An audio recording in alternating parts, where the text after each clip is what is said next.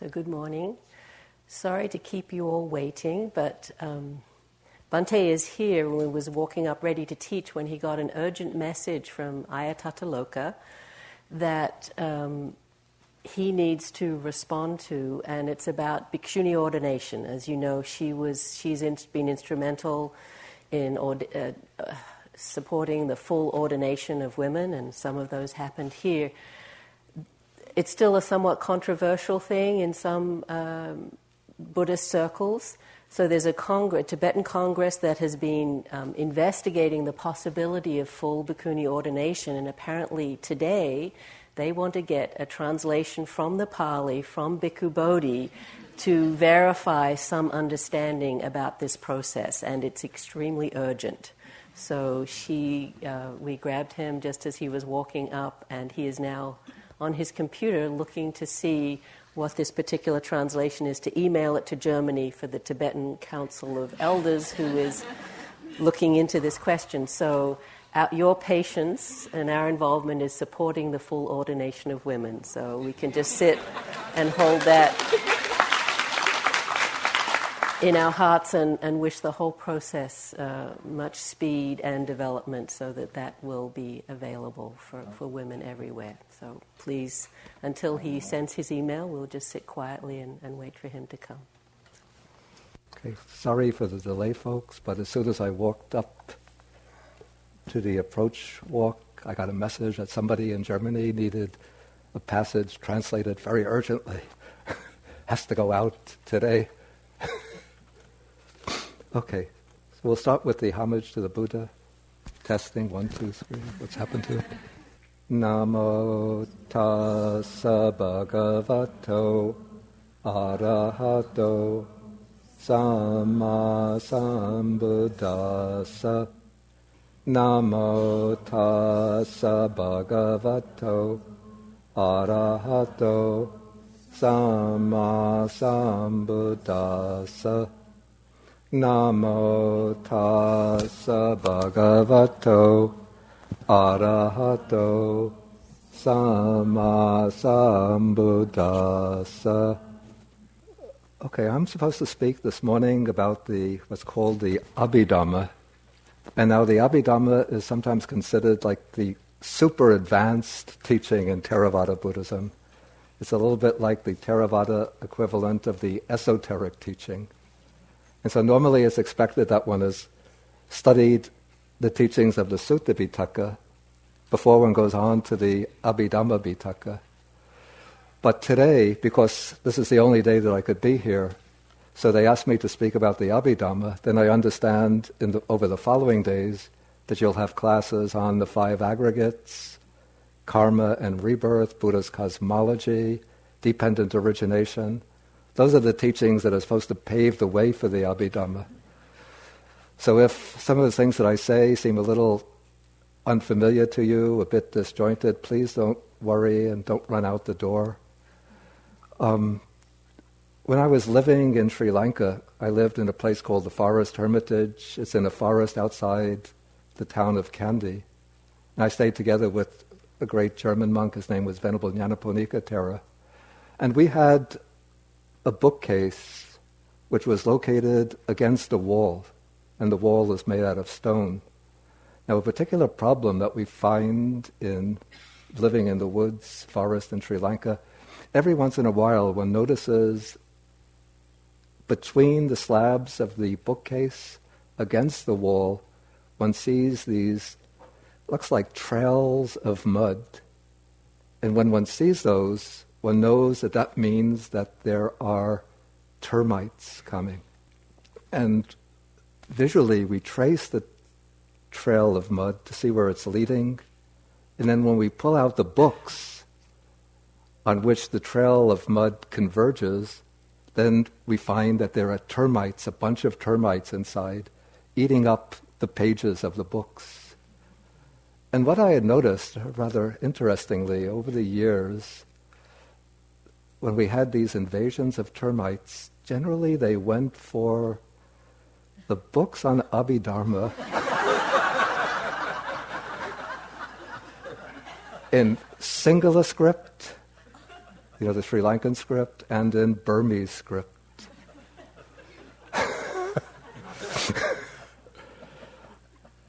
and so that made me think that this must be an extremely erudite group of termites. and if even they could digest the teachings of the Abhidharma, then human beings should not have anything to fear in such teachings. yeah, so don't be discouraged, and if you find some of this material is getting dry, obscure, just think to yourself if it could provide nourishment for termites, it can be nourishing for me. And if termites can find it tasty, perhaps I can find it tasty also. Okay, I want to say a little bit about my approach to studying and presenting the Abhidharma. Because usually within the Theravada tradition, when people teach the Abhidharma, what they do is to rely upon a particular compendium or summary of the Abhidharma system, which was written in the 12th century. It's ascribed to an elder named Anuruddha, and it's called the Abhidhammattha Sangaha, which would be something like a manual of Abhidhamma. Okay, so this is a very useful summary of the whole system of the Abhidhamma in about 50 pages. And it's used as the introduction for teaching the Abhidhamma within the traditional Theravadan countries. But the, Abhi, but the Abhidhammattha Sangaha was composed in the 12th century, and the key text or the core text of the Abhidhamma are the texts of the Abhidharma Pitaka, which appeared perhaps second century.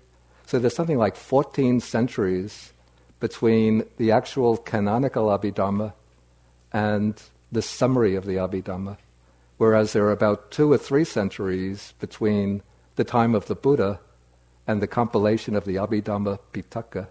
So I like, rather than to present Abhidhamma through the lens of this 12th century manual, to go directly to the canonical texts and explore what's going on in the texts on the basis of these of the canonical Abhidharma. Okay, the basis for the entire Abhidharma system is this collection of texts, which perhaps it was finalized maybe the first century BC, and it's called the Abhidhamma Pitaka. Within the Pali Canon, we have three collections. One is called the Sutta Pitaka, which is the collection of discourses by the Buddha and by, in some cases, the Buddha's disciples, like Sariputta, Ananda, Mahakassapa, and so on. Then there is the Vinaya Pitaka, which is the collection of regulations, rules and regulations for the monastic order. Then there's the Abhidhamma Pitaka. And so the two collections which are concerned with Dhamma rather than with discipline are the Sutta Pitaka and the Abhidhamma Pitaka. Maybe I should write this. This forces me to be especially mindful. Okay, then based on the Abhidhamma Pitaka, they developed over several centuries a series of commentaries on the Abhidhamma, because the Abhidhamma canonical texts are somewhat written in a somewhat obscure style, because these texts were originally transmitted verbally through memorization and oral transmission. And so when you're producing a text that has to be orally transmitted, you can't have lengthy, complex explanations, but you have to reduce the teaching to fixed, schematic type of formulas. So, for that reason, a body of commentaries developed to explain the Abhidhamma. And then, you see, the trick in being a commentator is to leave some sentences deliberately a little bit obscure so that then you have pupils and you explain it to the pupils and you tell your pupils, you write a commentary on my commentary. and so the commentary, car, commentaries would sometimes leave passages a bit obscure or need a further elaboration. So this led to a body of texts which was called the Abhidhamma sub-commentaries, or in the Indian languages they call them the Abhidhamma tikas. But then, you know, several generations or centuries later, they say that the intellectual capacities of humankind started to deteriorate, and they couldn't learn so much literature, and the students must have been complaining to their teachers Man, you expect me to learn so many texts? I can't even get my foot in the front door, and I'm being examined on canonical texts, commentaries, tikas. Help me. So then, later generation, there appeared texts which they call the Abhidhamma summaries That's DH. But guess what happened with the Abhidhamma summaries? no, not further reduction. Exactly. so then there had to appear the pupils of the authors of the Abhidhamma summaries would think our teacher is really mystifying us but we understand what he's trying to say, so we'll write commentaries on his summaries. and then what happened to those commentaries? Before the termites got there. Sub commentaries. so, in this way, we get this great body of Abhidharma literature going through stages of expansion, contraction, expansion again. And now we have one day to get the whole thing in? it's being recorded, is it? So somebody can write an Abhidhamma comment, commentary for the, uh, an Abhidhamma summary for the 21st century for busy people who are on the move. Okay, now there's two attitudes that you find in the Theravada world towards the Abhidhamma, sort of two polar di- diametrical opposites. One you find especially amongst Burmese monastics, that is, the Sutta Pitaka are the Buddha's discourses to the common people. When the Buddha was explaining the Dhamma, he had to make many concessions to the limited capacities for understanding of ordinary people. So the Sutta, and the Buddha had to speak in conventional language.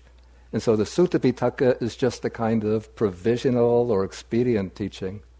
But when you get, want to get to the real deal, you study the Abhidhamma Pitaka. That's the Burmese. One finds that attitude very often in Burma. And so many of the Burmese, when they come to the Dhamma, they're immediately introduced to the Abhidhamma, usually through the summaries. So that's one attitude. Then there's another attitude, which is attitude that one finds amongst those that I call sometimes sutta purists. One often finds these maybe in the Thai forest tradition, also among some monks in Sri Lanka who are sort of reacting against the emphasis in Abhidhamma. Their view is we have to go back to the suttas. The Abhidhamma scholars date from a later period, so that's not the word of the Buddha.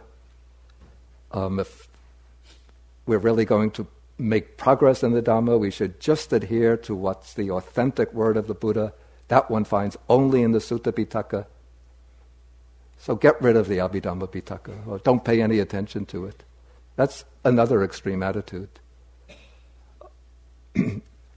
My own sort of attitude is based on what I would call a historical understanding of Buddhism, which is to try to see that Buddhism naturally undergoes stages of historical development in which teachers are trying to bring out different aspects, to extract different aspects, impl- implications, potentialities in the original teaching, and you know, to explore their significance. So I see that kind of expanding process of investigation and understanding is taking place. And this is why I tend to approach the Abhidhamma first through the strata of the canonical texts and try to see what is going on in these texts. what are the founders of the Abhidhamma system trying to do with these texts. Within the Theravada tradition, the commentarial tradition, there's an account which says, and this is accepted by many traditionalists, that the Abhidhamma Pitaka was actually taught by the Buddha. But there's a little sort of legend that explains how the Buddha taught the Abhidhamma. I think the inheritors of this tradition realized that they couldn't say that the Buddha taught the Abhidhamma Pitaka to human beings. And so there's a story that the Buddha's mother passed away seven days after he was born. And after she passed away, she was reborn in the, one of the heavenly worlds, the Tusita heavenly world. Then, after the Buddha became enlightened and was well established as a teacher, on one occasion he wanted to repay the kindness of his mother for giving birth to him. And so he decided to spend the three months of the rainy season in the heavenly realms, teaching the Dhamma to his mother. And so that rainy season, at the beginning of the rainy season, the Buddha ascended to the heavenly world. And when he arrived there, all of the deities or devas from many world systems assembled around him with his mother at the head of this group of devas. And on that occasion, the Buddha taught the Abhidhamma to all of the deities, the devas. but each day, the Buddha would have to go on alms round in the human world. I guess he was not able to subsist on the kind of food that the deities subsisted on. So, what he would do would be to create a double of himself, which would remain in the Deva world, teaching the Abhidhamma, while the Buddha would come down to the human world to go on alms round in one of the northern provinces so that he wouldn't be recognized there. And each time the Buddha did this, his disciple Sariputta would come to see him, and the Buddha would teach Sariputta an outline of the teaching he had given that day in the Deva world. and so then Sariputta received the outline of the Abhidhamma from the Buddha and then expanded and elaborated it into the Abhidhamma that we have today. Then at the end of the three months rain retreat, the Buddha came back into the human world. So this seems to be a kind of legend intended to validate the Abhidhamma as word of the Buddha, but also I think underlying that legend there might be a kernel of historical truth which ascribes a special significance to Sariputta's relationship to the Abhidharma.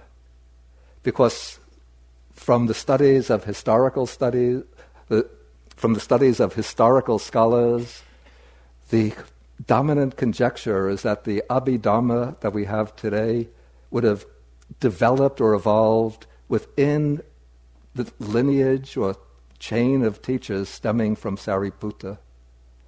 And so, what I'm trying to do now in this first session is to look at the teachings from the Sutta Pitaka, which could have been f- functioning as the seeds out of which the Abhidhamma developed.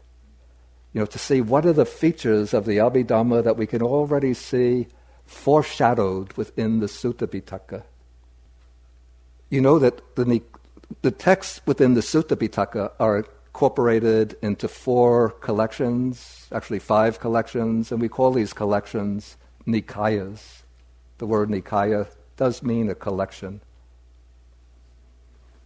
So we have Digha Nikaya, the long collection, Majjhima Nikaya, the middle length collection, Samyutta Nikaya, the collection of thematically connected discourses, and then Anguttara Nikaya, the collection of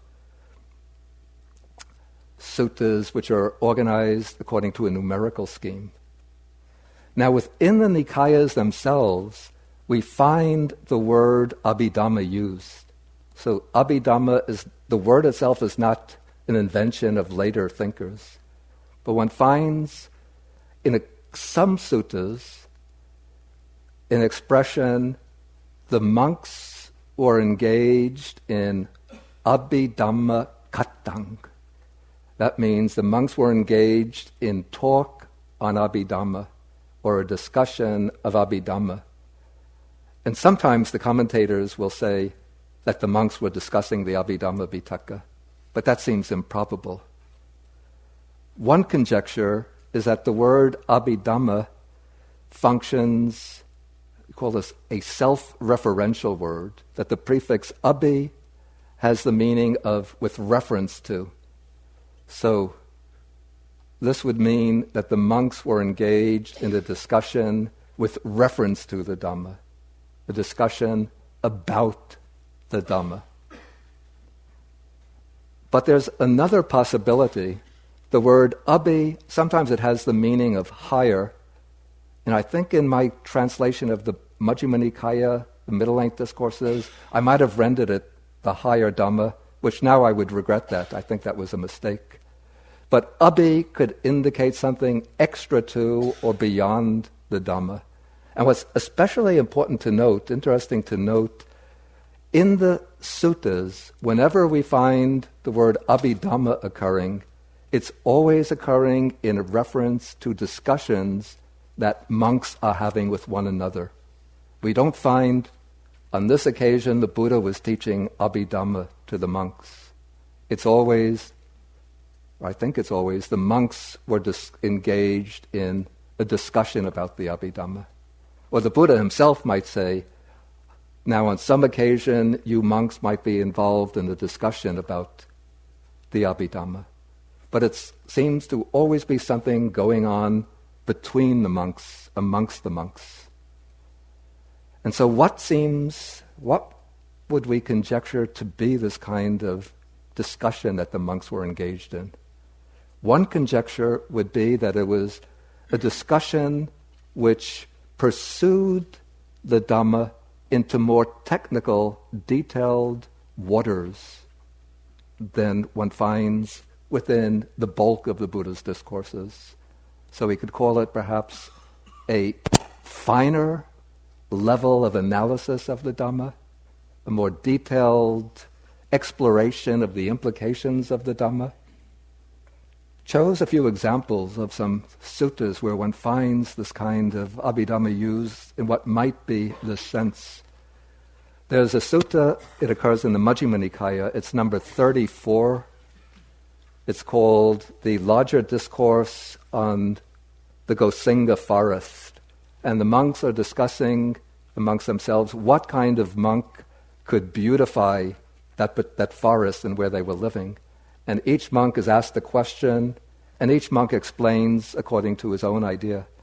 And so when Mahamoggallana, a prominent disciple of the Buddha, is asked to describe his conception of the ideal monk, he says that two monks would be engaged in a talk on the Abhidhamma, and they would question each other, and each being questioned would answer without any foundering, without any hesitation, and their talk rolls on in accordance with the Dhamma.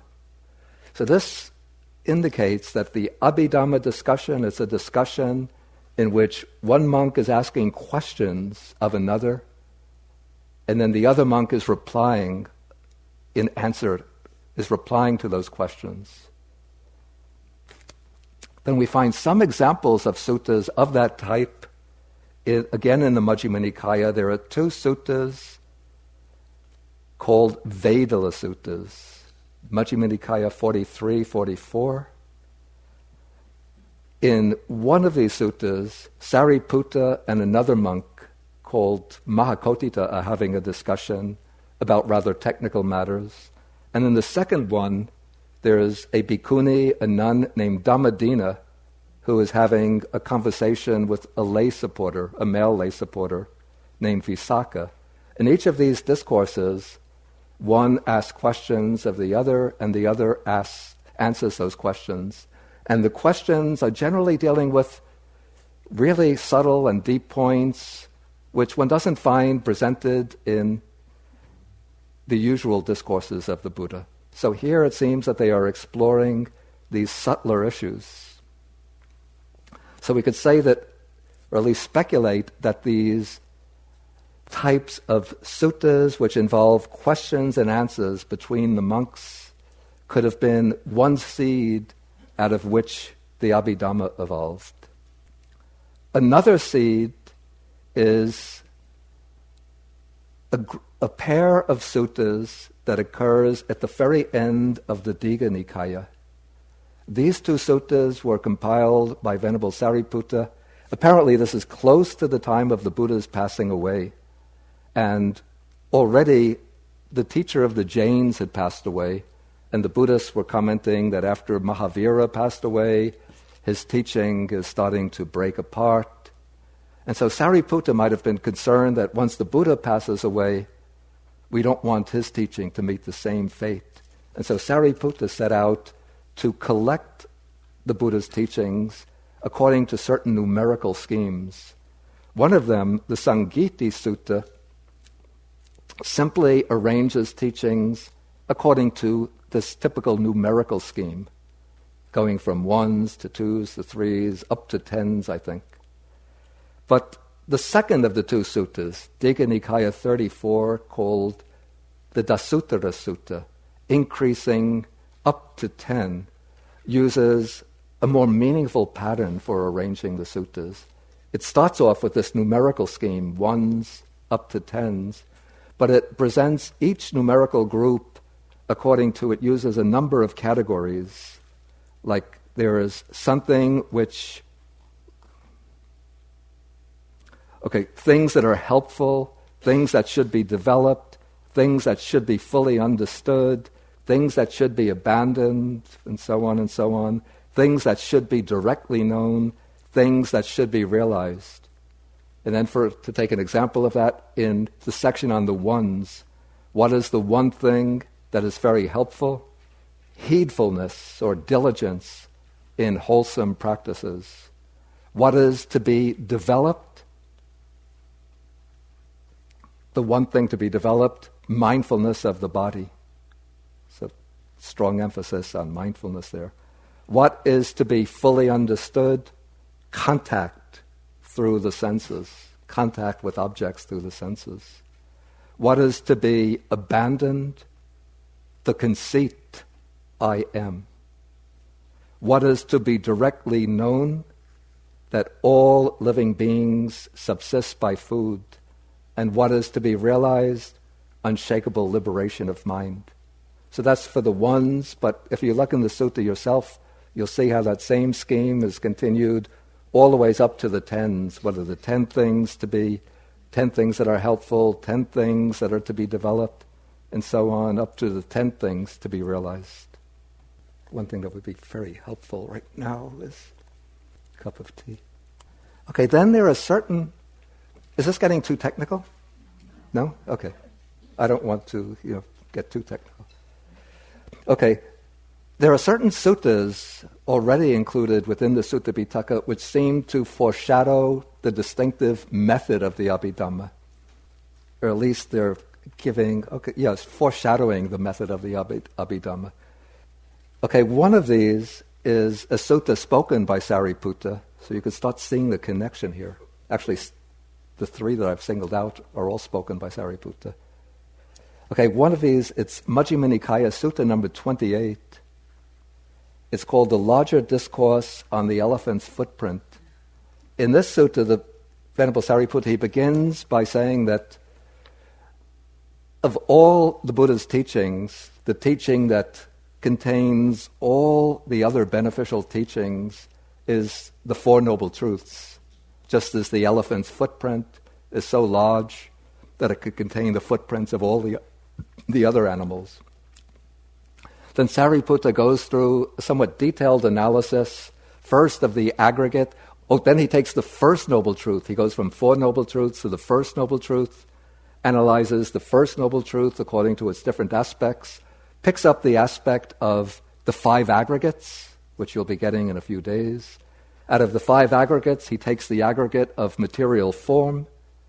From the aggregate of material form, he breaks it down into the four primary elements the earth, water, heat, or fire, and air elements, and then he analyzes each of the four elements.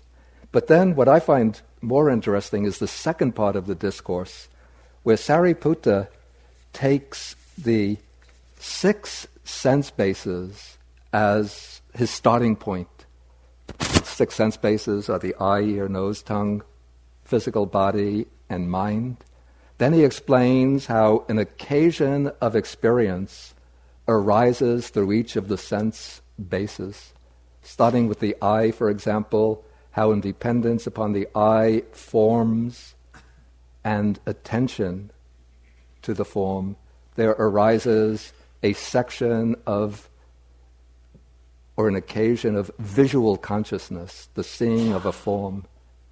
Then within that occasion of visual consciousness, he says, that which is of a material nature belongs to the form aggregate. That which is of the nature of feeling belongs to the feeling aggregate. That which perceives belongs to the perception aggregate. Those volitional activities belong to the aggregate of volitional activities, and the cognizing or knowing of the form is the aggregate of consciousness. And so here we see the distinctive analytical method of the Abhidhamma already coming into play.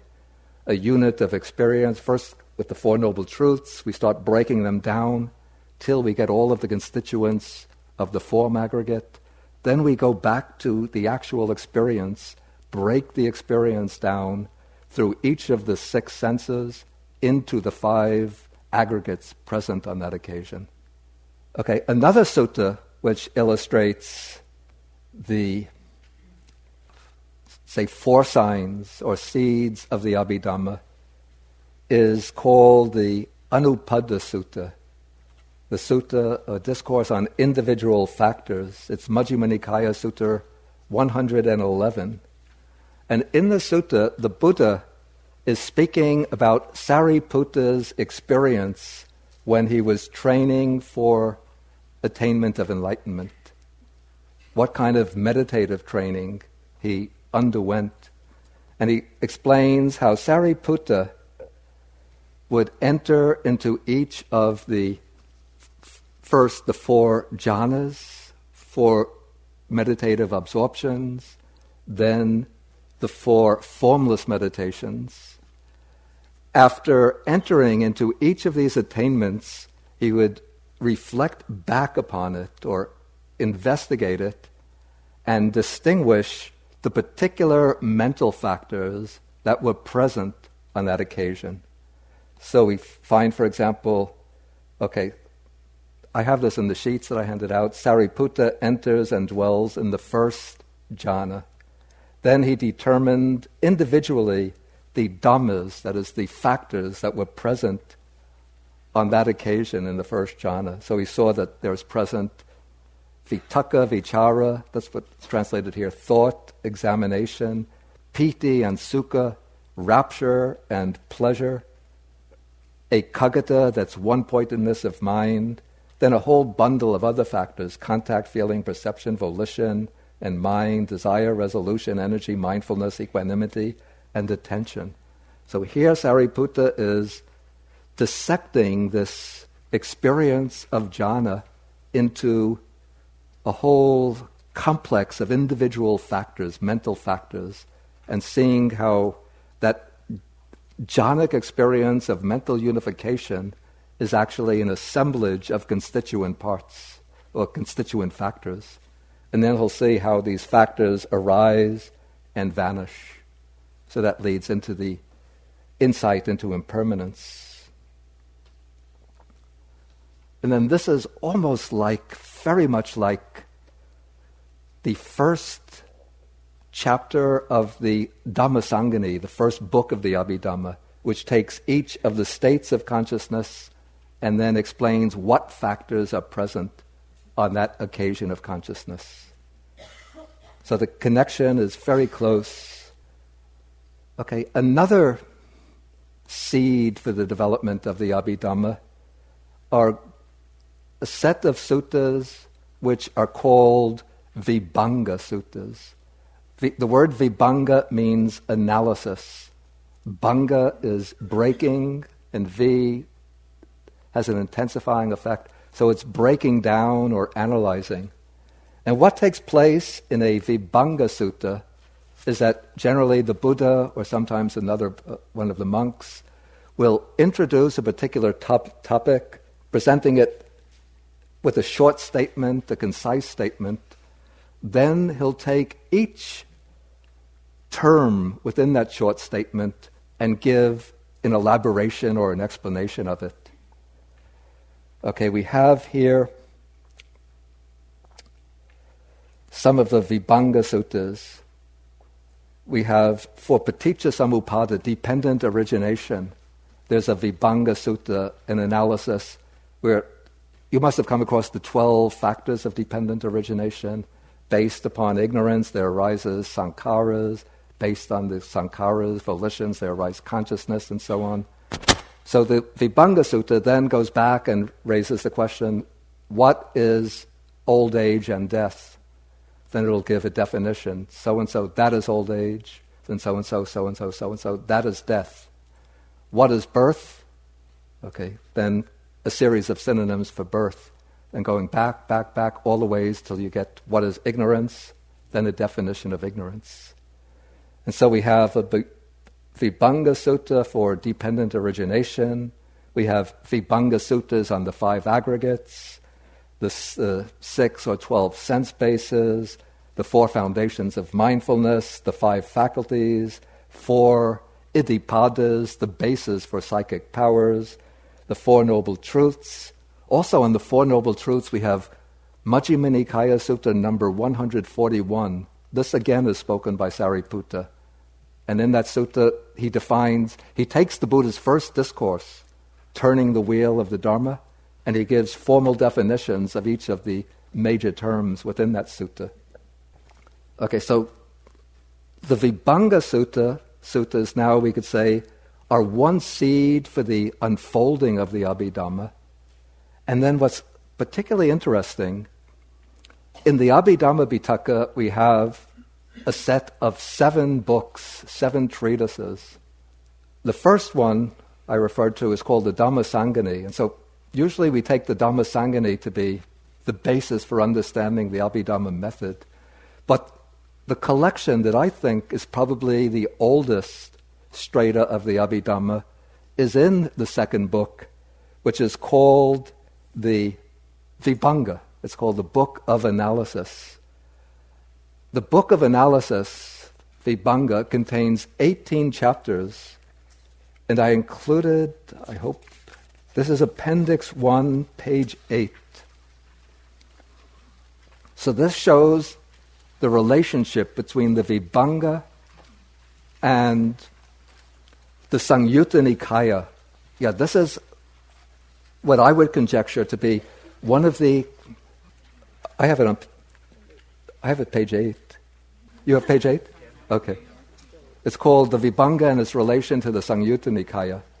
So I would conjecture that the Samyutta Nikaya could have been the collection which was elaborated to form the Vibhanga of the Abhidharma Pitaka. And then I would say that this particular part of the Vibhanga could have been the beginning of the Abhidhamma Pitaka. Because what's significant, okay, first, if you just look on the appendix, you could see that the Vibhanga starts off with the chapter on the five aggregates which seems to be derived from Samyutta chapter 22, and then 1, 2, 3, 4, up to about 12 chapters in the Vibhanga seem to be elaborations, developments out of chapters in the Samyutta Nikaya. Now, each of these chapters, or most of them, have two sections, two subsections. One subsection is called analysis according to the Sutta method. The second section is called analysis according to the Abhidhamma method. Now, the analysis according to the sutta method I would take to be the older, of course, the older of the two sections. And what this section does is to take a fixed formula that one will meet in the suttas. For example, if you've read Majjhima Nikaya, Samyutta Nikaya, again and again, when you come across a passage on the five aggregates, it will say, okay, what are the five aggregates? Can't remember them. Can anybody help me? You have to get them. Go on.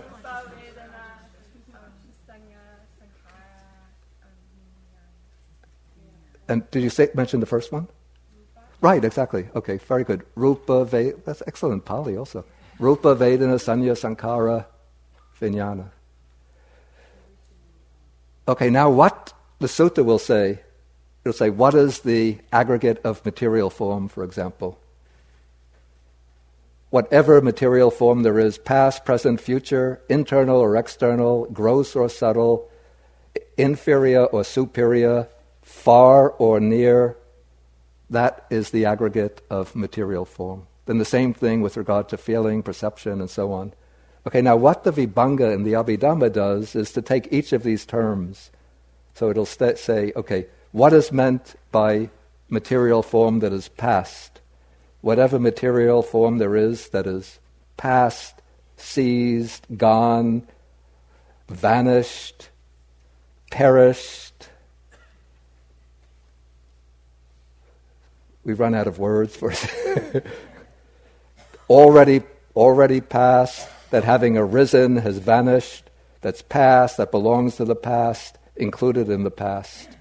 That is the four elements and the material form based on the four elements. This is called form that is past. Then similar definitions of future, present, internal, external for each of these terms. So we could conjecture that, you know, even in the Buddha's time, I would, I would conjecture that the monks would have been saying when the Buddha spoke about past, present, future, how do we define these terms exactly? And so these are the definitions that he came up with, with that they came up with. And so this became incorporated into, uh, I would call this the older strata of the Vibhanga. Then we come the Abhi, what's called the treatment of form according to the Abhidhamma method, treats material form according to the distinctive categories of the Abhidhamma, which we'll come across some of them later today, so it wouldn't be so useful to bring that up right now. But we could see this close connection between the Vibhanga Suttas and then the Vibhanga as maybe the archaic original Abhidhamma texts which then became elaborated according to new methods until one gets a new Abhidhamma system around which constellates the other books of the Abhidhamma. Okay, now another, this is also a very important topic. The suttas often speak, when they're describing the kind of monk that one should approach to learn the Dhamma, they describe this monk as one who's an expert in the suttas, or I'm sorry, an expert in the Dhamma, an expert in the Vinaya, an expert in something called the Matikas. The Matika, it's based on the word mata. Does anybody know the meaning of the word mata? It should be very evident. Exactly. Who said that? Exactly. Do you know Pali? I do now. yeah. This particular division of the teaching is called Matika. Matika is based on the word mata. And then I asked, what does the word mata mean? I said it should be intuitively obvious.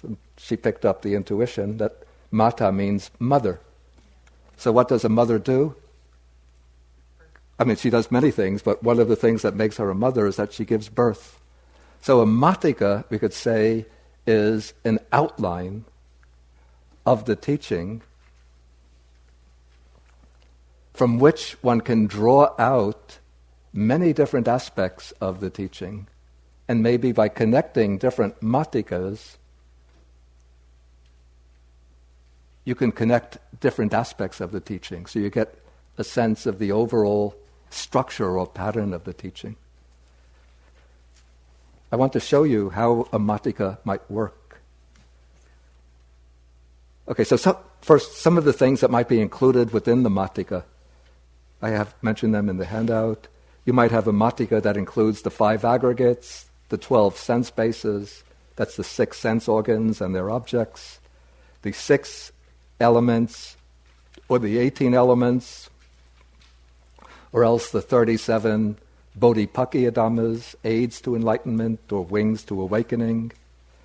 Okay, and so when one is a knower of the Matika, then one knows these different outlines and one knows how to connect them.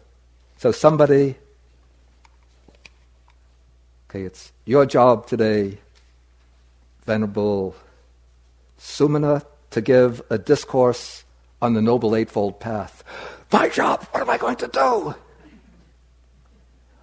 I'm frightened. I have to speak to a whole room full of people on the Noble Eightfold Path. What am I going to do? Don't you know the Matika? Okay, so Sumana gets up there. Okay, so he'll start with view. Just going to go down to. Okay, Sumana, you start with this. But what am I going to do? I have to fill an hour with a talk, and I'm just going to mention eight things. But don't you know how to break them down? What did I learn? Okay. Right view. What's right view? You know, I'm getting old. My memory is not so good. What is right view? Okay. But you're not just going to say understanding the Four Noble Truths. Of course, you get rid of that in three seconds. so, what are you going to say? Right, exactly. So, understanding dukkha, origin, cessation, and path. Then, okay, so now I've advanced from three seconds up to 10 seconds. understanding dukkha. Help me, I'm going to run out of time. So then you get different aspects till eventually you get to what? Well, no, first with dukkha.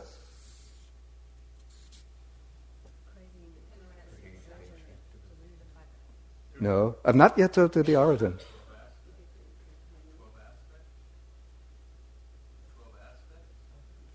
There are 12 aspects. I just want to get to the last one. No. I, I heard it coming from this direction. But you're one of the teachers. Wait, ah. That's not a way to help your students. okay. So we got the five aggregates.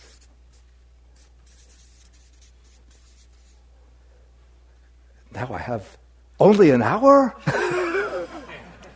and then we get to right effort. What am I going to do with right effort? Okay, Sumana, you get an hour on Monday, an hour on Tuesday. You could use your hour on Monday for this. Now you have another hour to fill up on Tuesday with these three factors. Good, say it. Don't be afraid.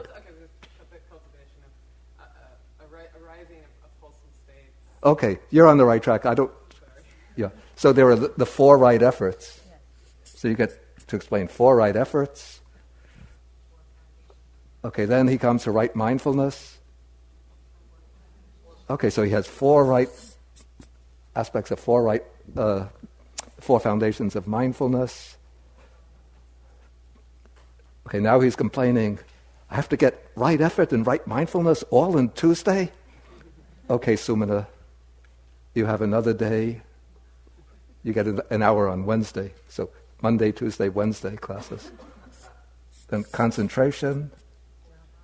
Okay, the four jhanas. So, in this way, you're starting to construct a matika, and you could get quite a lot in in this matika, you could see. Then, even with right view, he comes to origin, cessation, comes to the path. And what is the path? Noble Eightfold Path. So then you start going on and on and on and on. Okay, so this is one of the characteristics of